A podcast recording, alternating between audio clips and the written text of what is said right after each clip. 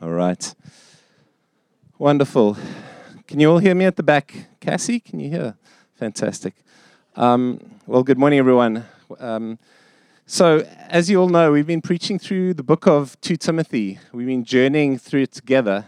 And um, as we've been doing the book of 2 Timothy, we've been looking at this theme of discipleship and how it's so important that, that we are each disciples, um, that God doesn't want us just to be followers of Jesus, but actually disciples of Jesus. It's not good that you're just saying, well, you know, I'm a Christian, and I, but we're actually a disciple. And there's something very significant about that. And we disciples, as we looked last week from 2, chap- 2 Timothy 2, we disciples who reproduce after ourselves. If you're a disciple, it says that we make disciples. And, uh, and so you, we're, never, we're never those that just receive. We're always those who do give and those who do um, influence others around us. And, um, and so, what I want to do today is I want to speak about endurance. And we're going to continue with 2 Timothy. And uh, if you've got your Bible, can you open it with me to 2 Timothy? Um, thanks, Mariners. I appreciate that. I think we all do. we love kids, but um, noisy kids, for me, I get distracted very easily. So, um, yeah. So, but we do love our kids. Um, and in 2 Timothy 2, so I'd encourage you to either open up your Bible, if you've got a phone, just to open up your phone with your Bible on it. But it's important because we are, are, are outside, and just for the sake of the visitors, the reason we're meeting outside is because we are um, we can't all fit in the hall, and there are regulations with COVID at the moment. But outside, we can be as many as we want. So at the moment, while it's still fairly cool, we are here and then um, we'll be here for the next while, probably until the end of November. Then we'll revisit from then on in. So obviously we don't have a screen, um, but we've got our Bibles in front of us, right? So have you guys got your Bibles? And um, we're going to read together from 2 Timothy 2, verse 3 to 13. So I'm going to read 10 verses to you. And after I've read these 10 verses, I'm going to explain to you what we're going to do this morning and the aim of what I want to share from these 10 verses. And so let's read it together uh, 2 Timothy chapter 2 and verse 3. And I'm reading from the, the, e, the ESV. So I'm speaking about endurance. Ek dink die Afrikaanse woord is uithou vermoor. Okay. Thank you, Google Translate. It says, let's read it together. Share in suffering as a good soldier of Christ Jesus. No soldier gets entangled in civilian pursuits since his aim is to please the one who enlisted him. An athlete is not crowned unless he competes according to the rules. It is the hardworking farmer who ought to have the first share of the crops. Think over what I say, for the Lord will give you understanding in everything. I just want to stop there quickly. It says, Think over what I say because the Lord will give you understanding. And sometimes in our charismatic, um, spirit filled Christianity, we feel sometimes that to use our minds is almost, you know, we become proud because we'd get puffed up if you, if you think about things too much. But Paul's saying here that think about what I've said to you think over what I've said. And sometimes we've got to take the word and we've got to chew over and think about these things. And as we do, revelation comes. You see, revelation, when God gives you revelation, it doesn't bypass your mind and go straight into your, you know, your inner being or your heart. Uh, you know, the heart is part of the mind. And, and when, we, when we think about something, God gives revelation. You know, they say if you want someone who's got a brand new mind, you just ask a charismatic, you just ask a charismatic, a Pentecostal believer, because many of the times Pentecostals never really use their minds. So, but we're not like that, okay? We are those who love the Lord with our hearts and we love the Lord with our mind. It's both. And, um, and he says, Think about what I'm saying because the Lord will give you understanding. Isn't that encouraging that it goes together?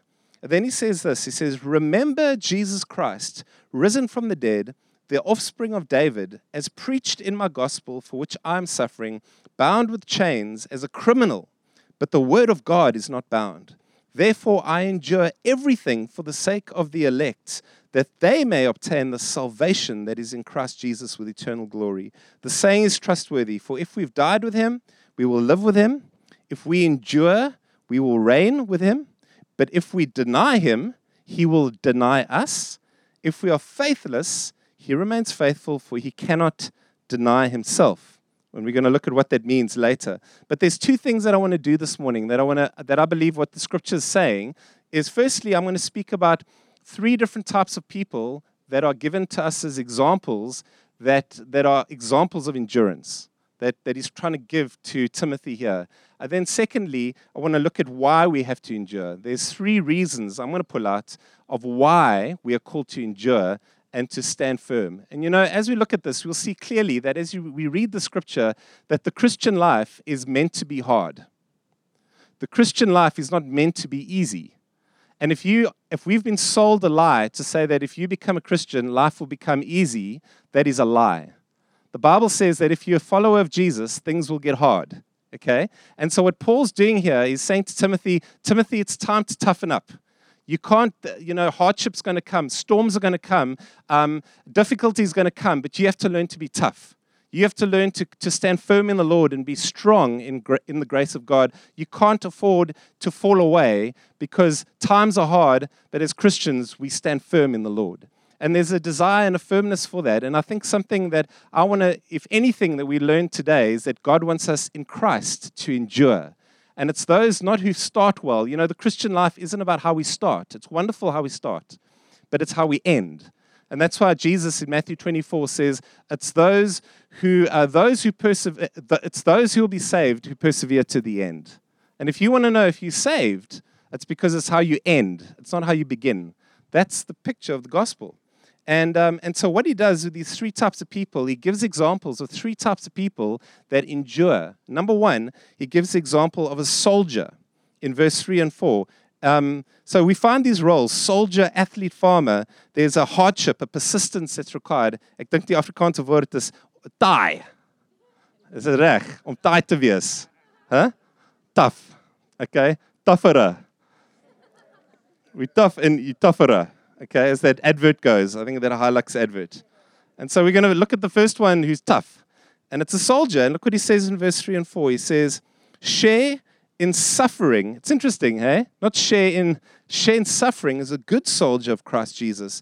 And he says, No soldier gets entangled in civilian pursuits since his aim is to please the one who enlisted him. And the one thing I want to bring out here is this idea of a single minded pursuit that when the commanding officer says, Do this, we say, Yes, Lord. And so there's this thing about a soldier that is characterized by obedience to his commanding officer. And that's very important, is that in order to endure, we've got to be those who are willing to be under authority to Jesus and under authority to those that God has put under authority. That's the first thing. We find the soldier. The second person we find is the athlete. And I'm just going through them fairly quickly. It says an athlete in verse 5 it says, is not crowned unless he competes according to the rules. And so it's interesting that he uses the athlete. And I want to give you a story of a lady um, by the name of Rosie Ruiz. Ruiz. And she won the Boston Marathon in 1980. She's very, very famous or very infamous story. And this lady in 1980, she competed in the Boston Marathon. Um, she had never run a marathon before in her life. And she won the marathon in record time. And when she came over the finish line, like way ahead of the others, she came over the finish line not even really that sweaty, a little bit out of breath. And people were amazed. They'd never heard of her before. Who is this woman that has won one of the most prestigious and famous uh, marathons in the world? But who is she? And uh, she arrived and like, huh, you know, I've made it, you know, one. And, were, and, and she was a bit sweaty, but not really. And didn't seem like she had really exerted herself. And they gave her the medal, and she stood on the platform with her gold medal and in the press, and she was on national TV, and they celebrated her. But a day later, it came out that this lady was a cheat. And what she had done is she had caught the subway about two kilometers before the end of the race. She had somehow started the race, got into a subway, she caught the train just before the end. She climbed the stairs and bolted through the crowd, and she ran the last um, two kilometers, two, three kilometers, and she won the race. And so she eh, was then masked as a cheat. She got disqualified because she didn't run the race properly. And isn't that like a great picture of the Christian life? It's like sometimes we do want to take shortcuts. It's like sometimes we want to, you know, oh, but it's so hard. I just want to take a shortcut. You know, isn't there a shortcut to, to the glory? You know, isn't there a shortcut to like the prize? Isn't there a shortcut to growing in character or to becoming a person of integrity or becoming a person of honor? Isn't there a shortcut to these things? And we find that Paul says here an athlete is only crowned unless he competes according to the rules. And we find that, friends, there are things that can trip us up in the faith. And as I said in, uh, in the first week of, of 2 Timothy, we looked at how we are, are called to a holy calling. And the things that can trip us up and disqualify us are things like sin. And when we allow secret sins in our lives, when we harbor things in us that is not pleasing to God, and those things disqualify us. And competing according to the rules is, in a sense, staying on the narrow path that God has called us to stay in and not trying to disobey Him and dishonor Him and to take shortcuts. That's the second thing we find of the athletes. The last one is the example given to us is the farmer. And it says in verse 7 about the farmer, it says it's the hardworking farmer. It's interesting how it describes the farmer. It doesn't say it's the relaxed farmer, it's the farmer who rests in the Lord. it is the hardworking farmer who ought to have the first share of the crops. And then he says, Think over what I say, the Lord will give you understanding. And so there's this idea that the Christian life, he's trying to emphasize to Timothy, Timothy, the, for you to push, push through, for you to be enduring, for you to endure in the Lord, there's, a, there's an effort that's required. There's effort. There's a sense that there's a pushing through and a pushing through. And sometimes the Christian faith requires that when you don't feel like it, you've got to still sow the seed. You know, imagine if the farmer, if you're a farmer, I don't know how many of you are farmers here, or you know a farmer, or I've got family members who are farmers. Now imagine if the farmer wakes up in the morning and it's, it's, it's time to sow the seed. It's that time of the year where you've got to sow the seed. And he wakes up saying, Man, I just really don't feel like sowing the seed this morning. I just feel like I should be reaping this morning. And or I feel like I should be sitting under the tree and uh, just eating of last season's harvest. I really don't feel like sowing the seed. Do you think that farmer is a, will be a successful farmer? No. He's called to sow. He's called to give of himself whether he feels like it or not. And I think this summarizes, I know for me, as I've been a Christian for the last, whatever, 25 years, the one thing I've had to do again and again is to learn, Lord, the times that I really don't feel like it are the times that you're asking me to give myself. When I don't feel like praying, I pray. When I don't feel like reading my Bible, I read my Bible. Because there's, a, there's a, a certain amount of effort required in the faith. Now, I know some of you are thinking, but Mike, doesn't the Bible say we save by grace? That it's not about effort? No, you're wrong. It's not about earning. And so we never earn the faith. We never try and use our efforts to, to earn our favor from God. It's given to us. But because we have favor from God, we now have to work hard. And that's why we got scriptures like Philippians 3 that says, Work out your salvation with fear and trembling. And so, um, you know, amazingly, even the times we come to church, don't you find that the times you least feel like coming to church, but like you drag your body, you say to your body, you say to your, mi- your mind, mind, shut up. Body, shut up. I'm going to church today. Emotions, shut up. I know you don't feel like going to church this morning. I know you're tired. Body, legs, shut up. And you say to your parts of your body, keep quiet. I'm going to go and obey the Lord. I'm going to go and worship the Lord today. Don't you find that those meetings, when you go when you don't feel like it, those are the meetings where somehow they're the most memorable where God seems to do the most amazing things in our lives. The times where, you know, you don't feel like praying and you push through and you press in. Those are the times where you grow, and that's the times where you grow the most. And so there's this thing with all three of these people that he gives us the soldier, the athlete, the farmer, that he's calling um, uh, Timothy to say, Timothy, you've got to live in a certain way that requires a toughness and a, a willingness to work hard in the Lord and to give yourself to him in, and is encouraging him to do that. And I want to ask you who are the examples for you, maybe of toughness or of endurance in the Lord? Do you have any men and women that you look up to and say, when I'm old, I want to be like that? Daardie man, daardie vrou. Look at the way that they have served the Lord. I think of actually Tannie Deborah. How many, how many years have you been serving the Lord now, Deborah? Very long. She's being very uh, diplomatic, very long. Okay. How many years? 40. Okay. Now, and I know, has it been difficult for you during those 40 years, or has it been very easy? Okay. I want to be like her when I'm old. Older, sorry, sorry, sorry, sorry. Oops. When, I, when I'm in my 50s, I want to be like you, Tannie Deborah. Um, and I think we need heroes in the faith, don't we? Of those who've they've, they've got the battle scars to prove it. It's almost like Jacob, that when Jacob wrestled the angel, he dislocated his hip. The angel dislocated his hip. And for the rest of his life, Jacob walked around with a limp. And in a sense, it marked him out as someone that had wrestled with God but hadn't given up. And even though the angel said, Let me go, I'm not going to let you go, God, until you bless me. And I think as we have older men and women in the faith, they walk with a limp, many of them. They've got the scars of the faith, but they've held on to God and saying, God, I'm not going to let you go until you bless me. That's the kind of attitude here that Paul is speaking about for us as believers that he wants us to have. So that's the first thing I want to share is these examples that he gives us. Now, what I want to do is I want to look at some scriptures to say, but why do we endure? What are the reasons? And I'm going to give out three reasons from Scripture here of show the motivation of why we are called to endure, to show, what's the word again? Eight ho for more. Okay, eight ho for more. Let's look at number one, the first reason in verse 10. These are the, I'm going to give you three reasons why we should endure, and I believe what, what Paul's speaking about bringing out. Number one, verse 10, we endure for the sake of other people.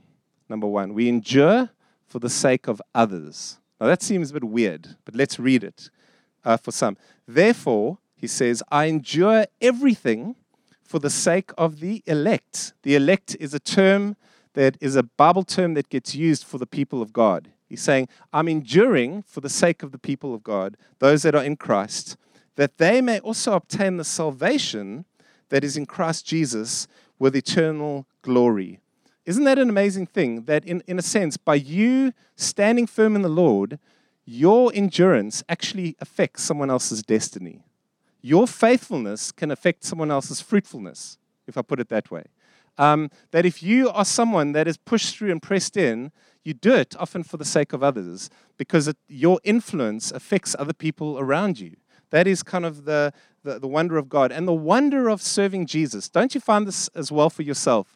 That if you are walking with someone or discipling someone and you see them grow in the Lord, isn't that the most rewarding and exciting thing in the world?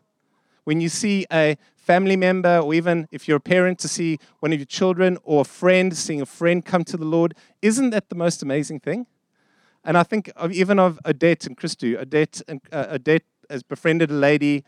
Fortunately, she's not here this morning. Um, Sue, who um, she befriended probably for the last six months. Have been three years or whatever. How many years? Three, three years, three months, three years. There we go. And they've been friends with her for three years. She's been a neighbor of them, and they've just loved her and drawn her in. And about a month ago, she responded and gave her life to the Lord. Uh, she came to Christ, and you know, and she's been coming through regularly. She just couldn't make it the Sunday. But I, I want to say what's super encouraging is that, in a sense, by their endurance, because I know they've had it very difficult, it's actually affected someone else in the faith. Isn't that wonderful? And one of the joys, I must say, of being involved in TMT, I'm overseeing our, our, our discipleship school, TMT. And one of the joys of TMT, I love about TMT, is that TMT, you've got a student that comes at the beginning of the year in first year, and they know nothing.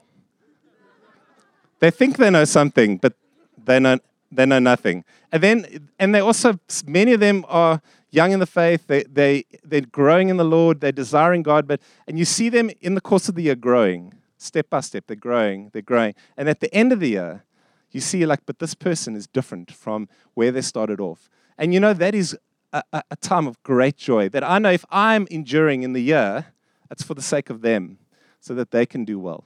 And friends, I want to say that we are so connected in the ways of God with one another. That's the wonder of being part of a body where your faithfulness can affect someone else's fruitfulness. And that's the first reason why we endure. The second reason why we endure. Okay, slow down. I don't have to go that fast. I feel like I'm just rushing through this a bit. Um, the second reason why we endure is we endure to get future reward, to actually get some reward into the future. And this is what Paul says in verse 12. He says, But if we endure, we will reign with him.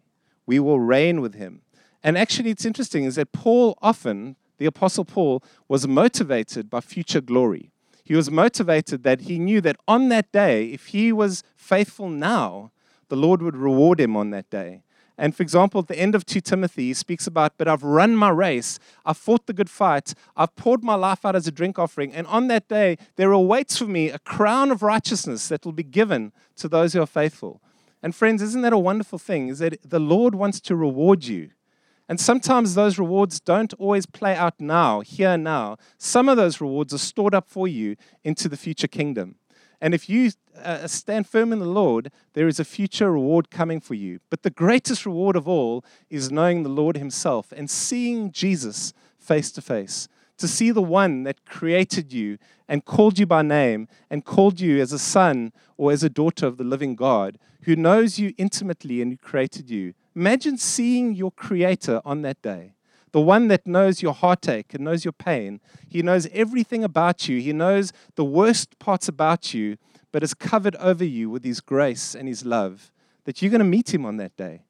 And I love what Paul says. It's in Philippians 3. He says, Oh, that I might press on for the upward call of God for the prize that is in Christ Jesus. And you see, he, he was motivated by a prize, by a reward, but it, it was actually wrapped up in who Jesus was, in the person of Jesus. It wasn't wrapped up in some kind of literal crown where it's like, I'm going to get a crown. My crown's bigger than your crown. My crown's got more gold and jewels than your crown. He wasn't motivated. He was motivated because the crown represented a life in Jesus that he would experience fully and beautifully on that day. And so the hope that we have, friends, is that we will meet him on that day and that we will stand before him on that day and see him like he is fully in his glory and becoming like he is fully in his glory. And that's one of the reasons why we can endure today. So when you are going through difficult times and you feel like giving up, you think about the Lord on that day. And you think about, I'm going to see Jesus on that day. And Lord, if I can endure, I'm going to reign with you in one day on that day. This is the hope of the gospel. And so that's number two. We endure to get a future reward. And lastly, the reason we endure, the reason why we endure, is out of the fear of the Lord. The fear of the Lord. And look what he says here in, in verse 12. So in verse 12a, he says, But if we endure, we will also reign with him. then he says, But if we deny him, he will deny us. He will deny us. Now, this is a very shocking scripture because it doesn't mean that Jesus will literally deny you. Well, I want to read two other scriptures to show that this isn't my interpretation. This is understanding that there is a real consequence of how we live our lives here on the earth. Let's look at the next scripture, Matthew 10, verse um, 33.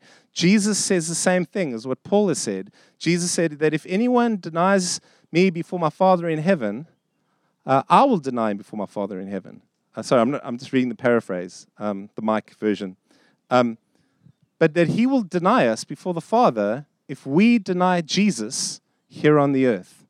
Um, and there's something of the fear of the Lord that if you are ashamed of him here on the earth, Jesus will be ashamed of you before the Father in heaven. Let's look at another scripture, Mark 8, and this one I'm actually going to read for us.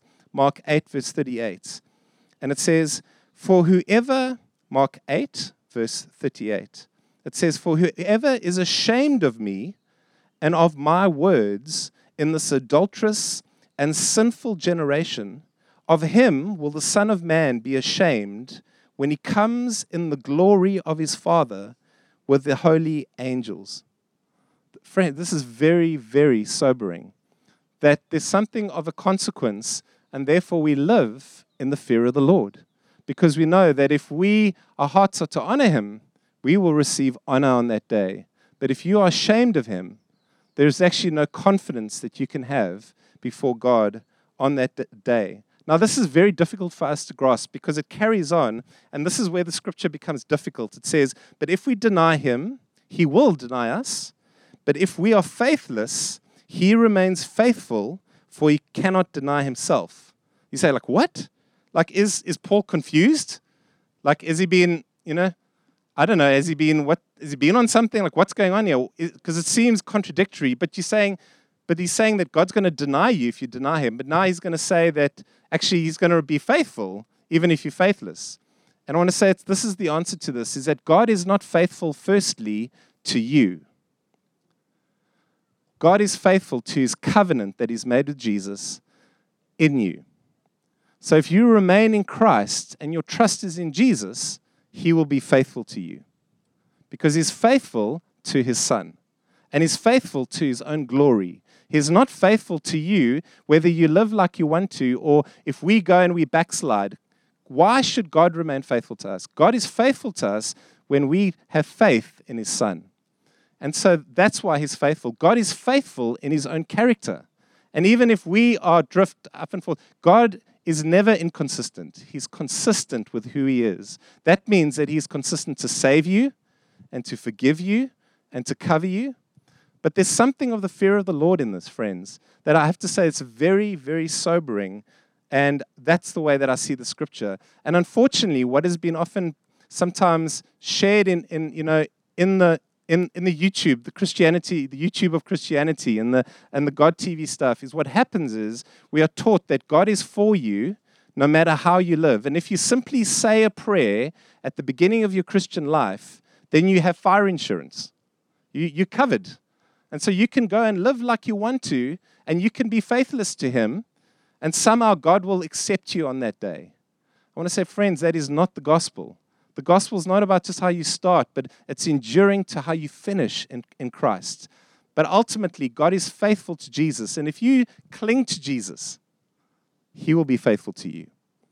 Now, that doesn't mean that you've got to be perfect and every day you've got to get it right. Obviously, we mess up all the time, and His grace covers over us, and His grace lifts us up. God is holding us in Christ. He does. So when you can't hold on to God and you're saying, God, I can't hold on, to you anymore, God will hold on to you. He will hold on to you. That's what he promises in John. He says that I have you in the palm of my hand. He has us. But although he has us, sometimes if you, over a period of time, we allow our hearts to drift, you can eventually jump out of his hand. You can resist him to the point saying, I'm going to do what I want and I don't care what you say. Then that is a dangerous place to be in. And I think that's what Paul is saying here. God is faithful. So these are the three reasons why we endure. Number one, we endure for the sake of others. Number two, we, we endure for rewards that one day we're going to reign with Him. And even though it seems difficult to believe right now, it's because like we're praying for a job, you know, which jobs have been on. We're praying for a house, we're praying for a car, we're praying for, you know, health. Like those are things we need right now. I don't want a future reward. Like I want it now. right? We feel like that, don't we? And yet, but there's something that we, we live for eternity in mind. And thirdly, we we endure for the, out of the fear of the Lord, knowing that we are called to be faithful in Him. And He's consistent in that. And I want to end with a story. Um, and this is a story I want to share with you. I want to share a story with you about three men that lived um, about 50 years ago. And these three men, they were serving the Lord passionately. They loved God. They were on fire for Him. They were burning for Him very, very brightly. And these three men were very well known in America. They were in their 20s. They were young men serving the Lord on fire for the Lord, and they were nationally known and recognized. One of the men's name was Billy Graham. The other man's name was a guy by the name of Chuck Templeton, and the third guy was a name was the guy Bron Clifford. And the year was 1945. Now, two of the three men were regarded as highly gifted in the Lord. They were seen as the, the shining lights that one day would change the face of America for the gospel. And do you know who two of those three men were? I'll give you a clue. One of them was not Billy Graham, the famous evangelist. He was regarded as like, um, you've got, you know, Chuck Templeton, yeah. Bron Clifford, yeah. Billy Graham. Okay? And because these two men, they were gifted. When they spoke, people came to Christ. They, they had charisma and influence. They were men who were, um, they really were the shining lights in their generation um, as evangelists. Um, but they were regarded as the gifted ones, not Billy Graham. But at the age of 25, it's interesting, it says this young Clifford, Clifford, um, Bron Clifford, touched more lives, influenced more leaders, and set more attendance records than any other minister his age in American history. So, as a young man in 25, he was able to draw larger crowds than anyone had ever done in history in outdoor evangelism events because they were evangelists. National leaders vied for his attention. Now, I want us to fast forward 10 years after that time. And this is what happened to Clifford, Bron Clifford. Bron Clifford in 1954, by this time, left his wife, his two children, one of them who had Down syndrome, and had actually found out to be addicted to alcohol that had been a vice that had destroyed his life. He wound up selling used cars in the Texas panhandle. After nine, only nine years after being the most sought after preacher in the United States, Clifford was found dead in a sleazy motel room outside Amarillo, Texas.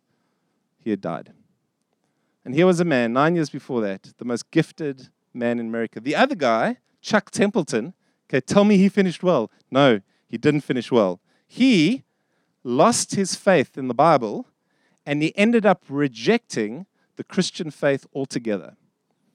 And uh, the famous story with him is that him and Billy Graham were best friends.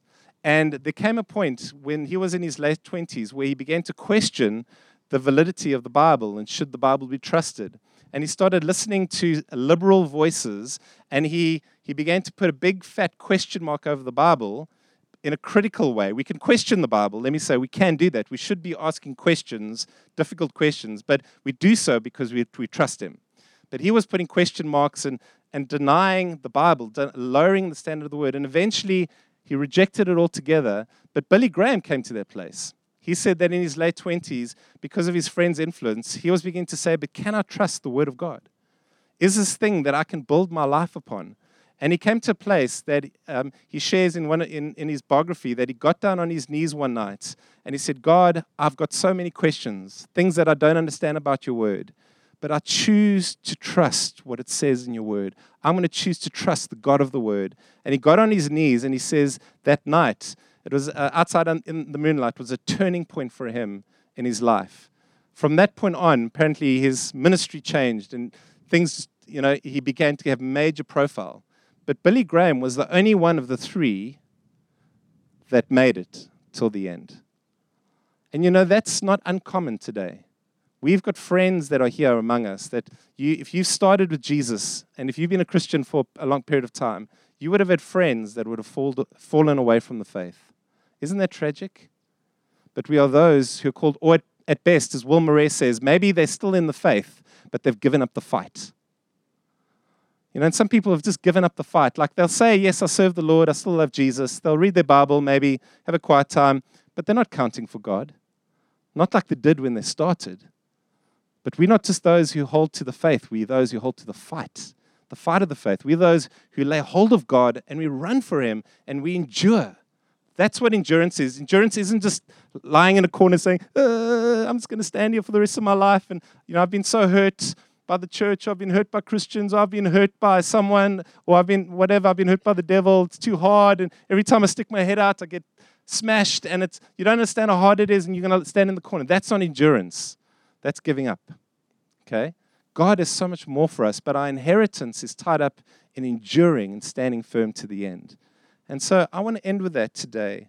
And I felt like I want to remind us just a simple thing. If you remember one thing, remember this life is good but life is hard, and it's meant to be hard in Christ. And through that, that's how character gets formed. It's glorious, it's wonderful. But through it, He's called us to, to remain and to stand firm even when things are hard. That's why He's saying these things. But He promises that He will be with us. He says, I'll be with you to the end of the age. I'm going to be with you. Not when you pass through the fire, I'll be with you. Not, I'm going to take you around the fire. Hallelujah, round the fire. No, no, no, you're going to go through the fire, but it's okay. I'll be with you. you. When you pass through the waters, as Isaiah says, not when I take you over the waters, I'll be with you. And so I want to end by saying that maybe you are here today and you're struggling through a couple of things and you feel like giving up, because we all do. Maybe for you, it's an area of your studies. I know we've got students here towards the end of the year. Man, I know it's some of you are like you've been working hard on your studies, but it's like now the end of the year and it's tough. Don't give up. Maybe for some of you, it's your marriage. that you're in a marriage situation that is, it seems difficult and hopeless, and you feel like, I want to say, don't give up. The Lord can help you through. There are so many testimonies of healed marriages. Maybe for you, it's your finances, and you get, you're overwhelmed with debt. God can help you find the way through. Speak to one of us. We can, we, in, the, in the church, we have wonderful stories of people making it through debt and coming through on the other side and being found faithful with their finances. Maybe there's an area in your life that you just an addiction that you can't break. God can do it. God can. He can. And so I'd like to pray for us as we close and let's close our eyes.